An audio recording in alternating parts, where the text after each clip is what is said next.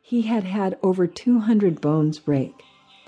And yet last year, Sean Stephenson was on the same stage presenting with no other than the Dalai Lama, Stephen Covey, Sir Richard Branson, and so many other world renowned transformational leaders. And here's something other that was really wonderful to see was that Sean rocked the room. He didn't get one standing ovation, he got three. And people did not want to stop, but they had to go on to the next speaker.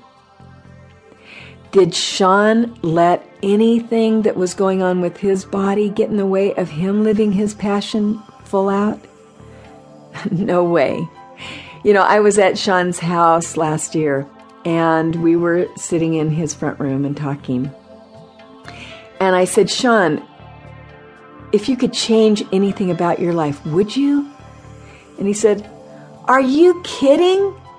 He said, Remember when we were at the event, at the Dalai Lama event? I said, Yeah. And he said, Remember when we went and saw him and there were about 50 other people in the room? And I said, Yeah.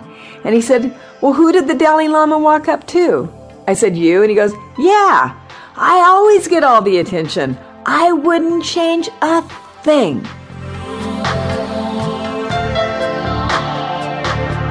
Please use the next couple of minutes to meditate or to focus on your goals for today.